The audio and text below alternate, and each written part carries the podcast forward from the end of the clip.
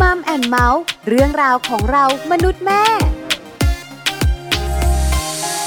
สวัสดีค่ะ Mom and Mouth เรื่องราวของเรามนุษย์แม่ วันนี้อยู่กับดิฉันปาริตามีซัพ์เหมือนเคย มีเรื่องมาคุยกันอีกแล้วค่ะ วันนี้เกี่ยวข้องกับอะไร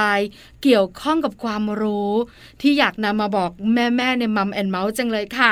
เรื่องของวัคซีนภูมิแพ้ ทางเลือกของโรคภูมิแพ้ วัคซีนภูมิแพ้คืออะไร คุณแม่หลาย ๆ คนอาจจะไม่คุ้นเคย ที่สำคัญวัคซีนภูมิแพ้เหมาะกับใคร มีกี่แบบ วิธีการรักษา หลาย ๆ คนอยากจะทราบ หลาย ๆ คนอยากจะรู้ เราไปรู้เรื่องนี้กันให้ละเอียดในช่วงของ Mom Story กันค่ะช่วง Mom Story มัมสอรี่วันนี้นะคะ เราจะคุยกันเรื่องของวัคซีนภูมิแพ้ แม่ปลาคุยให้ฟังไม่ได้แน่ๆค่ะ ต้องมีแขกรับเชิญพิเศษ หมอเดียค่ะนายแพทย์วรุษทองใบ กุมารแพทย์เฉพาะทางด้านภูมิแพ้และภูมิคุ้มกันวิทยา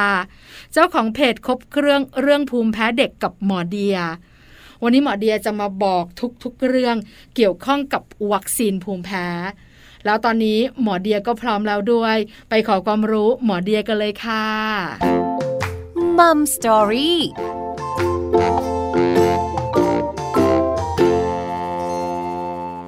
สวัสดีค่ะหมอเดียค่ะสวัสดีครับ วันนี้ Mom and Mouth ขอความรู้หมอเดียค่ะ เกี่ยวข้องกับวัคซีน คุณแม่แม่ๆบอกว่าวัคซีนโควิด -19 หรอ ไม่ใช่ค่ะ วันนี้เราจะคุยกันเรื่องของวัคซีนภูมิแพ้นะคะหมอเดียข่าววัคซีนภูมิแพ้ เกิดขึ้นมานานหรือยังคะหมอเดีย จริง ๆ เชื่อไหมครับ มันเกิดขึ้นมานานมาก ถ้าเกิดในประวัติศาสตร์ของโลกเราเนี่ย ถ้าผมจำไม่ผิดเนี่ยน่าจะเกิดตั้งประมาณคิดศักราชเนาะ1,970 กว่าๆแล้วนะครับ เทียบมาหุ่นเป็นหลายร้อยปีแล้วครับ ในเรื่องของการทำวัคซีนภูมิแพ้ หรือว่าที่เราเรียกกันภาษาทางการแพทย์ว่าอีบูโนเทอราปี ก่อนหน้านี้ประมาณสักสี่ห้าปี เรามีการเขาเรียกว่าเป็น celebrate หนึ่งร้อยปีการทำ immunotherapy บนโลกใบนี้นะฮะว้าวคือไม่น่าเชื่อนะ เพราะอะไรรู้ไหมใช่คะ เพราะส่วนใหญ่บรรดาแม่แม่ๆเวลาเรามีลูกเนี่ย วัคซีนภูมิแพ้เนี่ย เราแทบจะนึกไม่ถึง หรือว่าอาจจะลืมไปเลย ส่วนใหญ่ก็เป็นวัคซีนหลัก แล้ววัคซีนทางเลือกเนี่ย มันก็ไม่มีภูมิแพ้อยู่ในนั้นด้วยอะค่ะหมอเดียครับ ไม่รู้เหมือนกันว่าสาเหตุมันมาจากอะไร พอหมอเดียบอกว่า มันมีเป็นร้อยปี เลยนั่งงงว่า จริงหรือนี่ใช่ครับ คือภาษาไทยเราเนอะเราใช้คำว่าวัคซีนภูมิแพ้เพื่อให้ประชาชนทั่วไปอะครับ เข้าใจได้ง่าย เพราะว่าต้องบอกก่อนว่าคำว่าวัคซีนภูมิแพ้หรือภาษาทางการแพทย์ที่เราเรียกว่า immunotherapy เนี่ย มันก็คือการใส่ สิ่งที่คุณแพ้เข้าไปนั่นแหละ เข้าไปในร่างกายนะครับ คราวนี้เนี่ยไอ้วิธีการใส่เนี่ย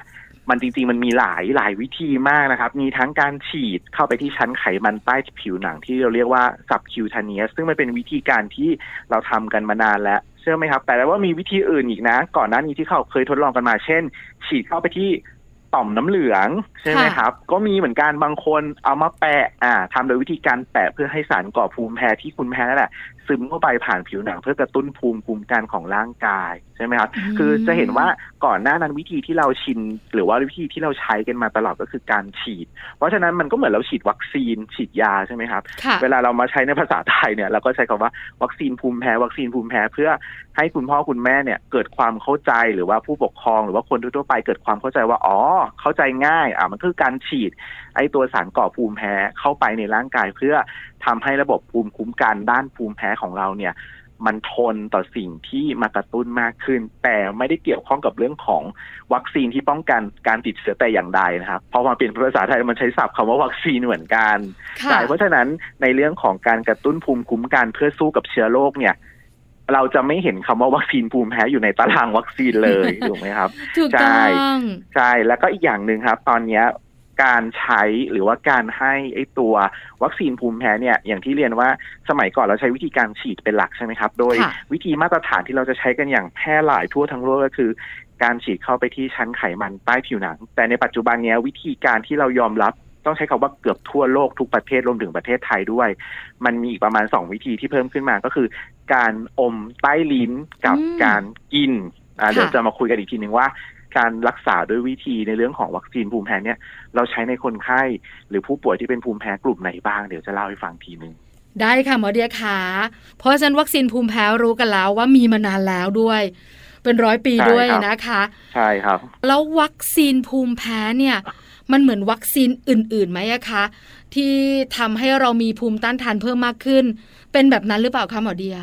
คืออย่างที่เรียนไปแล้วนะครับ ว่าคำว่าวัคซีนภูมิแพ้เนี่ยถึงว่าภาษาไทยเราจะใช้คำว่าวัคซีนเหมือนกันเนาะแต่ว่าวัตถุประสงค์ของการใช้วัคซีนภูมิแพ้เนี่ยเราไม่ได้ใช้เพื่อทำให้ป้องกันการติดเชื้อ หรือว่าป้องกันโรคติดเชื้อนะครับ อันนี้มันมาอีกด้านหนึ่งของระบบภูมิคุ้มกันเลย คือปกติต้องขอเท้าความนิดนึงก่อนครับว่าระบบภูมิคุ้มกันของร่างกายของเราเนี่ยมันเหมือนทำหน้าที่อยู่สองอย่างหลัก ๆ ก็คือหนึ่ง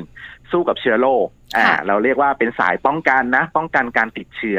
กับอีกด้านหนึ่งของระบบภูมิคุ้มกันของเราเนี่ย คือเรื่องของภูมิแพ้หรือความไวต่อสิ่งกระตุ้น หรืออาจจะเกี่ยวเรื่องกับเรื่องของการแพ้ภูมิตัวเองร่วมด้วย มันก็จะมาอีกด้านหนึ่งของระบบภูมิคุ้มกันแหละ ถ้าเป็นคนปกติทั่วๆไปที่แข็งแรงดีที่ไม่ได้มีการเจ็บป่วยทั้งเรื่องของการติดเชื้อ หรือว่าเป็นภูมิแพ้เนี่ยให้จินตนาการมันเหมือนตาช่างอะครับ ทั้งสองด้านมันมีการ balance ที่มันสมดุลอ๋อมันกันจะเท่ากันอ่าอ่าใช่ แต่ในคนไข้ที่เป็นภูมิแพ้เนี่ย มันเหมือนตาช่างมันเอียงอะครับ ตาช่างด้านที่ภูมิคุ้มกันของเราที่มันทำหน้าที่เรื่องของการไวต่อสิ่งกระตุ้น สารก่อภูมิแพ้รวมถึงเรื่องของอวัยวะ หรือว่าเนื้อเยื่อของเราเองมันเกิดมีการทำงานที่ผิดปกติมันมากเกินปกติไป อ่า มันก็ทำให้ร่างกายเราเกิดความไวต่อสิ่งกระตุ้นเหมือนที่เราเคยคุยกันในหลาย ๆ ครั้งก่อนว่า ภูมิแพ้คืออะไรก็คืออมการที่ร่างกายเราไวต่อสิ่งกระตุ้นนั่นแหละ เพราะฉะนั้นเนี่ยวัคซีนภูมิแพ้เนี่ยจะมาจัดการหรือมาช่วยตรงจุดนี้ นอกเหนือจากการใช้ยารักษาโรคภูมิแพ้ต่าง ๆ ที่เรารักษากันอยู่ในปัจจุบัน ก็แปลว่าวัคซีนภูมิแพ้เนี่ยไม่ได้ฉีดเพื่อป้องกันน่ะสิคะ ฉีดวัคซีนเพื่อรักษาภูมิแพ้ครับสิคะ ใช่ครับถูกต้องเลย อย่างที่บอกว่าใช้คำว่าวัคซีนเหมือนกันค่ะแต่ว่าตัวความหมายจริง ๆ ของการทำ immunotherapy เนี่ยซึ่งเป็นศัพท์เทคนิคทางการแพทย์เนี่ยเราใช้เพื่อการรักษาอืมแล้วก็เราก็จะใช้รักษาคนไข้ภูมิแพ้แค่บางกลุ่ม หรือเราก็ต้องดูว่าคนไข้ที่เป็นภูมิแพ้คนนั้นเนี่ยมีข้อบ่งชี้หรือว่าสามารถทำได้หรือเปล่า หรือคนไข้ ที่ไม่สามารถทำได้ เราก็จะไม่สามารถทำโดยเด็ดขาด หรือคนไข้ที่เขามีข้อห้ามในการทำโดยเด็ดขาด เราจะไม่ไปแบบทำเขาเลย เพราะว่ามันเหมือนเหรียญสองด้านเนาะค่ะข้อดีก็มีเยอะข้อเสียหรือว่าผลข้างเคียงก็มีเหมือนกันครับเอาละได้รู้แล้วนะคะ เข้าใจเพิ่มมากขึ้นค่ะพอเป็นคำว่าวัคซีนปุ๊บเนี่ยทุกคนก็จะเข้าใจโดยรวมว่ามันคือการป้องกัน แต่พอครับเรานั่งคุยกับหมอเดีย แม่แม่ๆได้รู้แล้วว่าจริง ๆ แล้ววัคซีนภูมิแพ้คือการรักษา แล้วคราวนี้หมอเดียขาวัคซีนภูมิแพ้มันเหมาะกับคนกลุ่มไหน เด็กๆผู้ใหญ่หรือว่าผู้ป่วยที่เป็นโรคภูมิแพ้ชนิดไหนก็สำหรับวัคซีนภูมิแพ้นะครับ อย่างที่เรียนไปแล้วเหมือนกันว่า เราคงไม่ได้เอามาใช้หรือว่ารักษากับคนไข้ภูมิแพ้ทุกคนเนาะในปัจจุบันเนี่ยข้อบ่งชี้ครับของการทำวัคซีนภูมิแพ้เนี่ย ก็จะมีข้อบ่งชี้หนึ่งคนไข้ที่มีอาการภูมิแพ้ทางด้านจมูกทางด้านตา หรือที่ค่ะเราเรียกว่าเยื่อบุจมูกอักเสบจากภูมิแพ้ เยื่อบุจมูกอักเสบจากตานะครับ แล้วก็โรคหอบหืดอ่าหรือโรคหืดเนี่ย เอาง่ายๆ ก็คือโรคภูมิแพ้ของระบบทางเดินหายใจรวมถึงภูมิแพ้ตาเนี่ยก็ถือเป็นข้อบ่งชี้หนึ่งที่สามารถทำวัคซีนภูมิแพ้ได้หรือรักษาด้วยวัคซีนภูมิแพ้ได้ แต่คนไข้ที่เป็นภูมิแพ้ตาภูมิแพ้จมูกหรือว่าโรคหอบหืดเนี่ย ไม่ใช่แปลว่าคุณเป็นทุกคนจะสามารถทำวัคซีนภูมิแพ้ได้ทุกคน มันก็จะมีปัจจัยต่างๆ ในเรื่องของสภาพร่างกาย ดูเรื่องของโรคประจำตัวอื่นๆ เช่นบางคนมีปัญหาเรื่องอย่างผู้สูงอายุอย่างเงี้ยครับค่ะมีปัญหาเรื่องของโรคประจำตัวบางอย่างที่ถือเป็นข้อห้ามหรือว่าไม่สามารถทำได้ หรือสมรรถภาพทางร่างกายของเขามันไม่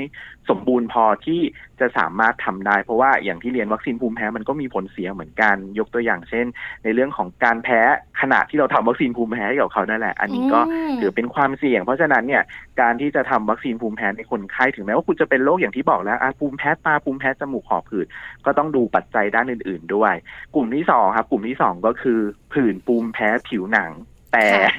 ต้องเป็นผื่นภูมิแพ้ผิวหนังที่มี หลักฐานยืนยันว่าสิ่งกระตุ้นของคุณนั้นเกิดจากสิ่งกระตุ้นทางอากาศอ่าย้อนกลับไปครั้งก่อนๆจำได้ไหมครับ ที่เราเคยคุยเรื่องของแพ้อาหาร หรือว่าผื่นภูมิแพ้ผิวหนังเนี่ยค่ะเราบอกว่าคนที่เป็นผื่นภูมิแพ้ผิวหนังเนี่ยไม่ได้แปลว่าจะต้องแพ้อาหารทุกคนนะ ใช่ไหมครับค่ะในทางกลับกันครับ เราพบว่าช่วงหลังๆ เนี่ยในเด็กที่เป็นผื่นภูมิแพ้ผิวหนังเนี่ยเรามาทดสอบ หรือว่าเรามาตรวจดูแล้วว่าอะไรมันมีสิ่งกระตุ้นสำหรับเขาบ้าง นอกจากอาหารที่อาจจะเป็นไปได้แล้วเพราะว่า คนที่ไวต่อสิ่งกระตุ้น เช่น ไรฝุ่น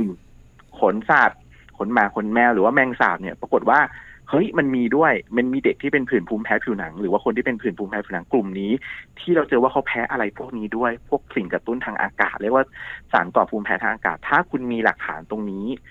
ก็สามารถทำวัคซีนภูมิแพ้ได้อะกลุ่มที่สามกลุ่มที่สามก็คือ กลุ่มที่โดนต่อแตนต่อย อืมอย่างพึ่งที่เราเห็นนะครับค่ะพึ่งต่อแตนเนาะโดยเฉพาะในกลุ่มของคนที่อายุมากกว่า 16 ปีขึ้นไป เราเน้นว่าหนึ่งกลุ่มแรกกลุ่มของคนที่แพ้พวกต่อแตนผึ้งอายุมากกว่า 16 ปีขึ้นไป แล้วได้รับการตรวจแล้วว่า คุณแพ้จริง ๆ เอาไม่ใช่แบบแค่เอาจากอาการเฉยๆคือ เอาไปตรวจเลือดหรือการทำ skin test หรือทดสอบที่ผิวหนังแล้วว่ามันมันมีความเกี่ยวข้องหรือว่ามันเป็นสาเหตุจริง ๆ ที่ทำให้คุณเกิดอาการแพ้แบบรุนแรง อันนี้ก็ถือเป็นข้อบ่งชี้หนึ่งที่ทำหรือเด็กหรือผู้ใหญ่ครับ ที่แพ้มดคันไฟ ไม่ใช่มดธรรมดานะครับเน้นว่าเป็นมดคันเออไฟตัวใหญ่บิ๊กแล้วๆหน่อยใช่ แล้วเจอว่ามีอาการแพ้แบบอาการแสดงแบบทั่วทางร่างกาย เช่นมีอาการหลายระบบ เช่น ลมพิษความดันตกทำให้เกิดหลอดลมตีบจากการแพ้อะไรอย่างเงี้ย ก็ถือเป็นข้อบ่งชี้หนึ่งเหมือนกัน เพราะฉะนั้นถ้าเราจะสรุปโดยรวมก็เป็นหนึ่งก็เป็นกลุ่มของภูมิแพ้ทางเดินหายใจนะครับ ภูมิแพ้อากาศโรคหอบหืด แถมพ่วงภูมิแพ้ตาก็สามารถทำได้สองก็คือกลุ่มของภูมิแพ้ผิวหนังที่มีอาการไวต่อสิ่งกระตุ้นทางอากาศ อันนี้ต้องมีหลักฐานยืนยันจากการทดสอบ เจาะเลือดก็ได้หรือทดสอบที่ผิวหนังก็ได้นะครับ แล้วก็อีกกลุ่มหนึ่งก็คือกลุ่มของคนไข้ที่แพ้พวก พึ่งต่อแตนมดคันไฟอะแต่ต้องมีหลักฐานทางการแพทย์ยืนยันเหมือนกันว่าเฮ้ยมันเป็นสาเหตุจริง ๆ นะ อันนี้คือการทำวัคซีนภูมิแพ้นะครับ ซึ่งออกมาเป็นข้อบ่งชี้แบบทางฝั่งอเมริกายุโรปก็จะคล้ายๆกัน คราวนี้อีกกลุ่มหนึ่งขออนุญาตเรียนเพิ่มเติมนิดนึงก็คือในเรื่องของการทำ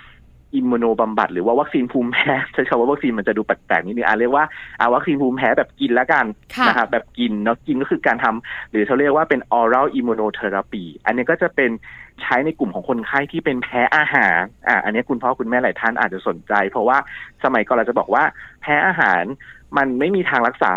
นอกจากเรื่องของการเฝ้ารอหรือว่างดไปก่อนเพื่อรอให้ร่างกายของเขาเนี่ย มันหายเองถูกไหมครับค่ะซึ่งหลาย ๆ คนเนี่ย มันก็ไม่หายเนาะอืม ไม่หายถึงแม้ว่าจะแพ้พวกนมวัวถั่วไข่แป้งสาลีเขาก็ไม่หายจริง ๆ บางคนไม่หายจริงๆอย่างที่เราเคยคุยกันไป เราพบว่าช่วงประมาณสักห้าหกเจ็ดปีให้หลังเนี่ย เรามีการทำ oral immunotherapy ก็คือการทำวัคซีนภูมิแพ้แบบกิน ก็คือการให้อาหารที่เขาแพ้นั่นแหละกลับเข้าไป แต่คราวนี้เนี่ยเราต้องยอมรับว่าข้อบ่งชี้อาจจะยังไม่ได้แบบชัดเจนเหมือน พวกการทำวัคซีนภูมิแพ้ในกลุ่มของคนไข้ระบบทางเดินหายใจ หรือว่าพวกผิวหนังประมาณนี้ครับ ค่ะ นั่งฟังเพลินเลยค่ะมาเรียค่ะ ได้ความรู้เยอะมากเลยนะคะ คราวนี้หนึ่งข้อสงสัยก็คือ การทำวัคซีนภูมิแพ้เนี่ยนะคะ หลายกลุ่ม แล้วกลุ่มที่ทำเนี่ยต้องมีอายุเข้ามาเกี่ยวข้องไหมะคะ เด็กต้องอายุกี่ปีขึ้นไป ผู้ใหญ่ต้องอายุเท่าไหร่ถึงจะทำได้มีไหมะคะหมอเดียค่ะ ก็มีจริงๆถามว่าเป็นตัวเลขชัดเจนเนี่ยในไกด์ไลน์เนี่ยอาจจะยังไม่ได้เขียนตัวเลขคือไม่ได้เขียนตัวเลขชัดเจนเพราะว่าอย่างที่บอกครับเราก็จะเลือกคนไข้มาทำเนี่ยที่สำคัญคือหนึ่งเราต้องประเมินแล้วว่าคนไข้คนเนี้ย รักษาด้วยยาแล้วมันไม่ได้ผล ยกตัวอย่างเช่นอะสมมติเป็นโรคหอบหืดหรือโรคขื่นนะครับ เราใช้ยาคุมอาการยาพ่นหรือยาสูบสเตียรอย เราใช้แล้วแบบไม่ได้ผลจริง ๆ คือแบบโอ้โห ใช้ขนาดสูงมากแล้ว คนไข้ใช้อย่างสม่ำเสมอแล้ว คนไข้ใช้ถูกวิธีแล้ว ยังไม่ได้ผลสมรรถภาพทางปอดยังไม่ดีขึ้น หรือคนไข้ยังมีอาการหอบหืดกำเริบบ่อยๆ อันนี้มันก็จะเป็นข้อบ่งชี้หนึ่งแล้วว่าเฮ้ยอาจจะต้องดูแล้วนะว่าเขาคนนั้นเนี่ยควรจะทำวัคซีนภูมิแพ้ให้เขาหรือเปล่า เหมือนกันครับ อย่างคนที่เป็นพวกภูมิแพ้อากาศหรือภูมิแพ้จมูกก็เช่นเดียวกัน ใช้ยารักษา เช่นยาพ่นจมูกสเตียรอยด์เนี่ย เราใช้จนแบบโหเต็มที่แล้ว ยาแก้แพ้แบบกินเต็มเหนียวสองสามชนิดแล้ว จากสภาพแวดล้อมก็ดีแล้ว ยังไม่ดีขึ้นอย่างเงี้ยอาจจะต้องทำ นะครับ อาจจะต้องทำถึงแม้ว่าจะเป็นเด็ก ถ้าเราใช้ยาแบบเต็มที่แล้ว คุณพ่อคุณแม่ดูแลเรื่องของการใช้ยาอย่างสม่ำเสมอ ถูกวิธีจากสภาพแวดล้อมตามที่คุณหมอแนะนำแล้วยังไม่ดีขึ้น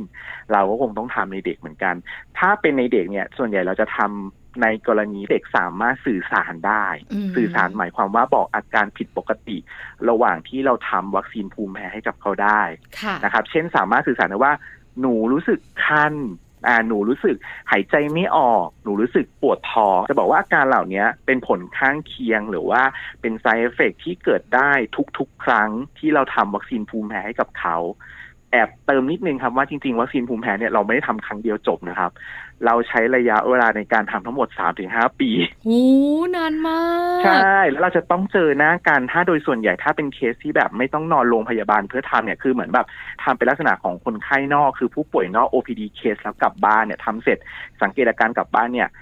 อย่างน้อยในช่วงแรกอาจจะต้องเจอหน้ากันทุกสัปดาห์อย่างน้อยหกเดือนว้าวแล้วก็เจอหน้ากันทุกเดือนจนครบสามถึงห้าปีโอ้โหเพราะยาฉะวนั้นนาเนี่ยนเป็นนะใช่ครับนอกจากเรื่องของอายุที่หมอเดียเรียนไปเมื่อสักครู่ว่าหนึ่งถ้าจะทำในเด็กควรจะต้องทำในเด็กที่สามารถสื่อสารได้บอกอาการผิดปกติ จากอาการแพ้ที่เราเกิดจากการทำวัคซีนภูมิแพ้ได้ถ้าเป็นในผู้สูงอายุ อาจจะต้องดูหนึ่งอายุคงไม่ได้สูงอายุมากจนเกินไป เช่นแบบสมรรถภาพแบบประมาณสักแปดสิบเก้าสิบคงโอ้โหคงไม่ไหวคุ้มค่าที่จะทำค่ะสองต้องดูโรคประจำตัวเขาด้วยครับเพราะว่ายิ่งสูงอายุมากเนี่ย อย่างที่เราทราบกันหัวใจปอดไตตับอ่ามาครบเพราะยิ่งอายุมากโรคประจำตัวพวกนี้ก็จะเยอะขึ้นถูกไหมครับ เพราะฉะนั้นเนี่ยอายุในผู้ใหญ่อาจจะไม่ได้มีตัวเลขชัดเจนนะแต่ว่าเราต้องดูสมรรถภาพ ดูสภาพร่างกายดูโรคประจำตัวอื่นของเขาด้วย อันนี้ก็คือหลักๆถามว่าเรื่องเป็นอายุก็คงต้องดูสองสามอย่างนี้ แต่ส่วนเรื่องของ ข้อห้ามต่างๆ อย่างที่เรียนไปแล้วว่า ถ้าคุณมีโรคหัวใจที่มันดูไม่ค่อยดี มีความเสี่ยงที่จะเกิดอันตรายต่อชีวิต จากการทำวัคซีนภูมิแพ้ได้เราก็ไม่ทำเหมือนกันได้ทราบแล้วนะคะ คุณแม่แม่ๆของเรานะจะเข้าใจเพิ่มมากขึ้น คราวนี้ วัคซีนภูมิแพ้มีกี่รูปแบบวิธีการรักษาเป็นอย่างไรบ้าง อยากรู้จังรักษากันยาวนานมาก คือหมอเดียเชื่อมาอึ้งนะ ปกติพูดถึงวัคซีนฉีดกลับบ้านจบใช่ไหมใช่ไหมคะครับแต่วัคซีนภูมิแพ้ของหมอเดียวไม่ธรรมดาคุยให้ฟังหน่อยสิคะว่าเป็นแบบไหนอย่างไรคะ ถ้าจะสรุปเรื่องของรูปแบบของการทำวัคซีนภูมิแพ้ครับ เอาสรุปเฉพาะในรูปแบบที่เราใช้กันทั่วโลกแล้วก็เป็นที่ยอมรับองค์การอาหารและยาของแต่ละประเทศได้รับการยอมรับ approve หรืออนุญาตแล้วก็หนึ่งเป็นการฉีดชั้น ที่ไขมันใต้ผิวหนังอืมอันนี้เป็นรูปแบบที่เราทำกันมานานมากแล้วแล้วก็ทั่วโลกเขาก็ทำกันมานานมากแล้ว ก็คือเราจะฉีดสารก่อภูมิแพ้นั่นแหละครับเข้าไปที่ชั้นใต้ผิวหนัง ให้จินตนาการเหมือนฉีดวัคซีนพวกวัคซีนหัดหัดเยอรมันค้างทูม หรือว่าเหมือนฉีดพวกวัคซีนสุกใสเข็มไม่ยาวเข็มสั้นนิดเดียวเอง เพราะว่าเราฉีดเข้าไปที่ชั้นไขมันใต้ผิวหนังค่ะอันนี้จะเป็นรูปแบบแรก ส่วนใหญ่เนี่ย รูปแบบนี้จะทำในคนไข้ที่เป็นกลุ่มของพวกแพ้ สารก่อภูมิแพ้ทางอากาศ เช่น ภูมิแพ้จมูก ภูมิแพ้ตาโรคหอบหืดหรือคนไข้กลุ่มแพ้พวกพึ่งต่อแตนมดคันไฟเขาจะใช้รูปแบบนี้กัน แบบที่สองครับ ซึ่งจริง ๆ เนี่ยมีมาเมื่อหลายปีแล้วเหมือนกันครับ แต่ว่าเข้าไทยใช้คำว่าเข้ามาในประเทศไทยเนี่ย ถ้าจำไม่ผิดน่าจะประมาณก็สองสามปีน่าจะได้แล้ว เป็นรูปแบบอมใต้ลิ้นอมใต้ลิ้นเขาจะทำมาเป็นเม็ดครับเขาจะค่ะเอาสารก่อภูมิแพ้ที่เขาสกัดขึ้นมาบริษัทยาผลิตขึ้นมาเนี่ยทำเป็นรูปเม็ดแล้วให้อมใต้ลิ้นนะครับ อมใต้ลิ้นซึ่งข้อดีของวิธีนี้เนี่ยคือ คนไข้สามารถเอาไปอมได้ที่บ้าน เพราะว่ากล่องหนึ่งเนี่ยมันจะประมาณสัก 28 เม็ดนะครับครั้งแรกที่ให้คนไข้ลองอมเนี่ยอาจจะต้องอมที่โรงพยาบาลต่อหน้าเรา หรือก็สังเกตอาการผิดปกติ อย่างน้อยครึ่งชั่วโมงถึงหนึ่งชั่วโมงหรือสองชั่วโมง เพื่อดูว่ามีผลข้างเคียงมากน้อยแค่ไหนนะครับ และถ้าเกิดไม่มีปัญหาไม่ได้แพ้อะไรรุนแรงมากเนี่ย เราสามารถให้คำแนะนำเขาไปอมใต้ลิ้นเองที่บ้านได้ แล้วเราก็นัดมาเป็นเดือนๆแล้วเราก็จ่ายตัวเนี้ย ให้เขากลับไปอมที่บ้านต่อได้ แต่ระยะเวลาในการทำไม่ว่าจะเป็นการฉีดที่ชั้นไขมันใต้ผิวหนัง หรือว่าการอมใต้ลิ้นอะระยะเวลาการทำไม่ต่างกันนะครับสามถึงห้าปีเหมือนกันว้าอ่าวแต่ว่าคนไข้นจังสามารถไปทำที่บ้านได้ รูปแบบที่สามคือการกินการกินกับอมใต้ลิ้นไม่เหมือนกันอืมการกินเนี่ย เราจะใช้ในคนไข้ที่เป็นคนไข้ที่แพ้อาหารครับค่ะแพ้อาหารก็คือยกตัวอย่างเช่น อาหารที่เราทำบ่อยๆนะครับ ก็จะมีนมวัว มีไข่ มีแป้งสาลีเมืองนอกเขาจะมีพวกถั่วลิสงหรือพีนัทร่วมด้วยนะครับ ก็คือการเอาอาหารพวกนี้แหละ ให้เด็กกิน แต่เราคงไม่ใช่แบบนั่งกินเฉยๆ แล้วมันจะมีวิธีการคำนวณว่าต้องเริ่มปริมาณเท่าไหร่ เริ่มยังไงแล้วเพิ่มครั้งหนึ่งเพิ่มเท่าไหร่ อ่า อันเนี้ยก็ต้องทำแล้วก็ต้องสังเกตอาการ ถ้าเกิดทำเนี่ยก็คือต้องสังเกตอาการหลังจากกินทุก ๆ ครั้งนะครับ อย่างน้อยประมาณสัก30นาทีหรือ1ชั่วโมงหรือ2ชั่วโมงก็แล้วแต่คนไข้แต่ละราย และที่สำคัญคือเวลากลับไปทำที่บ้านเนี่ย เราจะมีการแนะนำให้คนไข้ไปทำต่อเนื่องที่บ้าน มันไม่ใช่แบบกินเฉพาะที่โรงพยาบาลครั้งนี้เสร็จอะครั้งหน้ามากินต่อที่โรงพยาบาลไม่ใช่นะครับ ก็คือวิธีการทำ immuno บำบัดด้วยการกินหรือว่า oral immunotherapy เนี่ยอะเริ่ม step ที่โรงพยาบาลก็จริงหรือ step เพิ่มขึ้นที่โรงพยาบาลก็จริง แต่ว่าพอกลับไปทำที่บ้านเนี่ยคุณหมอเขาจะกำหนดว่าอะคุณต้องกินแต่ละวันเท่าไหร่ยกตัวอย่างเช่นสมมติแพ้แป้งสาลีเนี่ย คุณหมอจะกำหนดว่าอะสัปดาห์นี้นะกินขนมปังได้กี่แผ่นอะไรอย่างเงี้ยอืมก็ดูกำหนดกันไปว่ากันไปค่ะอีกทีนึงหลักๆ ก็จะมีอยู่สามรูปแบบครับทั้งเรื่องของการฉีดไขมันใต้ผิวหนังอมใต้ลิ้นแล้วก็การกิน การกินค่ะหมอเดียขาระยะเวลาการรักษา 3-5 ปี เหมือน 2 แบบแรกไหมอะคะพอกันครับพอๆกันอืมเพราะว่าอย่างที่บอกว่ามันจะมีช่วงที่เราดันปริมาณสารที่เราแพ้ไปถึงจุดสูงสุดที่เราโอเคแล้ว หรือว่ากำหนดไว้แล้ว แล้วเราก็จะคอนติเนียหรือต่อเนื่องกันต่อประมาณสักสามปีถึงห้าปีหมอเดียขาอยากรู้จังเลยว่า 3-5 ปีรักษาหลาย ๆ วิธีนะคะ แล้วแต่ว่าเราจะเหมาะกับวิธีไหนเนี่ยหายขาดไหมอะคะ ไม่กลับมาเป็นอีกอืมหรือเปล่า ต้องเรียนตรงๆครับว่าในปัจจุบันที่เรามีข้อมูลเนี่ย เราจะบอกว่าอะสมมุติเราทำห้าปีใช่ไหมครับ พอห้าปีปุ๊บหยุดเนี่ย เราพบว่าไอ้ฤทธิ์หรืออำนาจหรือประสิทธิภาพของการทำวัคซีนภูมิแพ้ มันอยู่ต่อได้ประมาณสิบปีอืมข้อมูลณปัจจุบันที่พอมีนะครับ ก็ค่ะสิบปี แต่ว่าหลังจากนั้นเนี่ยอาจจะต้องรอดูข้อมูลเพิ่มเติมอีกทีหนึ่งว่า ผลของวัคซีนภูมิแพ้เนี่ย มันยังอยู่หรือเปล่า คราวนี้ต้องเรียนนิดนึงครับว่าผลวัคซีนภูมิแพ้มีอะไรบ้าง หรือว่าข้อดีของการทำวัคซีนภูมิแพ้เนี่ยมันมีข้อดีอะไรบ้างจากการศึกษาเนี่ยเราพบว่าหนึ่งทำให้คนไข้อะทนต่อสารก่อภูมิแพ้ที่คุณแพ้ได้มากขึ้น หรือเรียกว่าแทบจะไม่เกิดอาการนะครับไม่ว่าจะเป็นเรื่องของอาการที่แสดงออกมาเอง หรือว่าเราตรวจเลือดทางห้องปฏิบัติการดูว่าไอ้สารเคมีในร่างกายของเราที่มันเป็น marker หรือเป็นตัวบอกว่าร่างกายเรายังมีการทำงานของภูมิแพ้อยู่เนี่ย มันยังทำงานเยอะอยู่เหมือนเดิมไหมเราพบว่าถึงแม้ว่าคุณจะทำวัคซีนภูมิแพ้จบไปแล้วเนี่ยในช่วงประมาณสักสิบปีหลังจากที่คุณหยุดการรักษาด้วยวัคซีนภูมิแพ้แล้วเนี่ยไอสารพวกนี้มันก็ยังอยู่ในระดับปกติ มันไม่เด้งขึ้นมา เหมือนตอนที่คุณแบบเป็นภูมิแพ้หนักๆหรือว่าก่อนที่คุณจะรักษาด้วยวัคซีนภูมิแพ้ อันนี้จะบอกว่าทั้งในเรื่องของอาการแล้วก็กลไกของร่างกายภายในเนี่ย มันสยบเลยจากการทำวัคซีนภูมิแพ้ข้อที่อันที่สองครับก็คือเรื่องของการถอยยาแล้วก็หยุดยาได้ จากอย่างที่เรียนว่าเราจะทำวัคซีนภูมิแพ้ในคนไข้ที่แบบโอ้โหใช้ยากันแบบฮาลือโหดมาก ปริมาณสูงมากก็ยังคุมอาการไม่ได้นะครับ แต่ต้องมากันไว้นิดนึงนะครับ ว่าคนไข้ต้องใช้ยาถูกวิธีนะใช้ยาอย่างสม่ำเสมอตามที่คุณหมอแนะนำนะ เพราะว่าบางคนเนี่ยบอกใช้ยาขนาดสูงแล้วยังไม่ดีปรากฏว่า ใช้ยาไม่ถูกวิธีใช้ยาไม่สม่ำเสมอ มันก็ไม่ได้ผลอยู่แล้ว แต่ว่าอันนี้เราต้องเช็คนิดนึงว่าแบบ ถูกวิธีนะ สม่ำเสมอแล้วนะหลีกเลี่ยงสารก่อภูมิแพ้ถูกต้องตามที่แบบคุณหมอแนะนำแล้ว เราก็จะทำวัคซีนภูมิแพ้ให้ในคนไข้ที่แบบโอ้โหทำตัวดีน่ารักทุกอย่างแล้วยังไม่ได้ผล พอเราทำวัคซีนภูมิแพ้ไปอะครับ เราพบว่าเราถอยยาได้โอ้โหถอยยาได้ไม่พอหยุดยาได้ด้วย ค่ะ ดีคจังรับเลยเนี่ยก็อะคือเป็นแบบเป็นสิ่งที่ทั้งคนไข้แล้ว คุณหมอที่ทำการรักษาเนี่ยแฮปปี้มาก คือคนไข้บอกจากของเดิมโอ้โหคุณหมอทั้งยาพ่นจมูกทั้งยากิน บางคนเป็นโรคหอบผืด มียาสูตรสเตียรอยด์เข้ามาอีกปรากฏถอยยาได้ แล้วสุดท้ายท้ายสุดหยุดยาได้ด้วยอะไรอย่างเงี้ยค่ะบางคนหยุดยาได้เลย แล้วก็หลังจากหยุดยาแล้วอาการก็ไม่กลับมาเป็นอีก อ่าใช่ ดีจังเลยเนกครับ มีข้อดีก็เยอะแต่ว่าคุณหมอที่ทำการดูแลหรือว่าทำการรักษา ต้องคุยกับคนไข้ให้เข้าใจก่อนนะครับ ว่าเฮ้ยหนึ่ง มันทำนานนะ มันไม่ได้ทำแบบสองเดือนสามเดือนเราทำกันเป็นปีปีๆสามปีห้าปีใช่ไหมครับค่ะสองคนไข้ต้องมีวินัยมาตามนัดของคุณหมอทุกครั้ง ถ้าคนไข้มามาหยุดหยุดๆเนี่ย เท่ากับว่าสิ่งที่ทำมาทั้งหมดคือมันสูญเปล่าเลยอะคือปัจจัยครับที่ทำให้ภูมิแพ้จะบรรเทาเบาบาง หรือว่าจะดีขึ้นเนี่ยมันก็ เหนื่อยเหมือนกันนะ ต้องมีเรื่องของวินัย เรื่องการจัดการที่ถูกต้องการดูแลที่ถูกต้องด้วยถูนะกต้อคะงครับใช่โมเดลขาขอสั้น ๆ ปิดท้ายให้หน่อย ในเรื่องของวัคซีนภูมิแพ้หมอเดียอยากเพิ่มเติมอะไร อยากฝากอะไร หรืออยากมีคำแนะนำอะไรเป็นพิเศษ เชิญได้เลยค่ะ ก็อยากจะฝากนะคุณพ่อคุณแม่หรือว่าท่านผู้สนใจทุกคนนะครับ ว่าจริงๆวัคซีนภูมิแพ้เนี่ยถือเป็นการรักษาที่ดีนะครับ การรักษาที่ดีเลยอย่างหนึ่งของคนไข้ที่เป็นภูมิแพ้นะ แต่ว่าก็ต้องเรียนอย่างตรงๆ ว่าไม่ใช่คนที่เป็นภูมิแพ้ทุกคนจะสามารถใช้วิธีนี้ได้ อันนี้ก็ต้องขึ้นอยู่กับคุณหมอที่ดูแลรักษาอยู่นะครับเขาก็จะพิจารณาในเรื่องของ โรคภูมิแพ้ที่เราเป็นอยู่สภาพร่างกายหรือโรคประจำตัวอื่นๆของตัวเราเนี่ยว่าเรามีข้อห้ามหรือมีข้อบ่งชี้ไหมที่สามารถทำได้ หรือมีข้อห้ามที่ทำไม่ได้หรือเปล่านะครับ และที่สำคัญถ้าสมมติว่าเราตัดสินใจที่จะทำแล้วเราปรึกษาคุยกับคุณหมอแล้ว สิ่งที่สำคัญเลยก็คือเรื่องของหนึ่งวินัย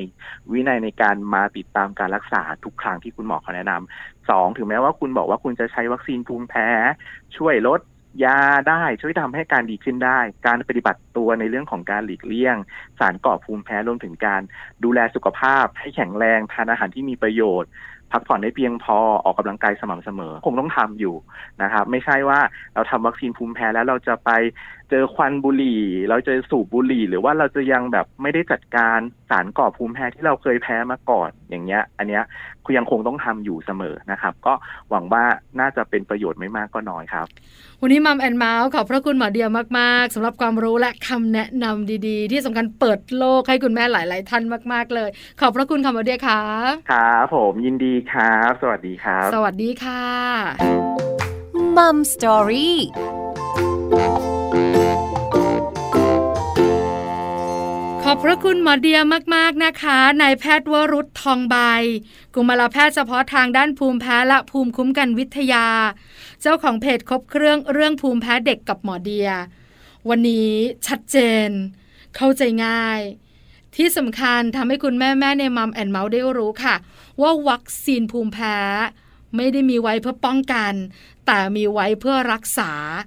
แล้วการรักษาก็ต่อเนื่องแล้วก็ยาวนานทีเดียวนะคะ ได้ความรู้กันเรียบร้อยแล้ว วันนี้ก็หมดหน้าที่ของแม่ปลาแล้วค่ะ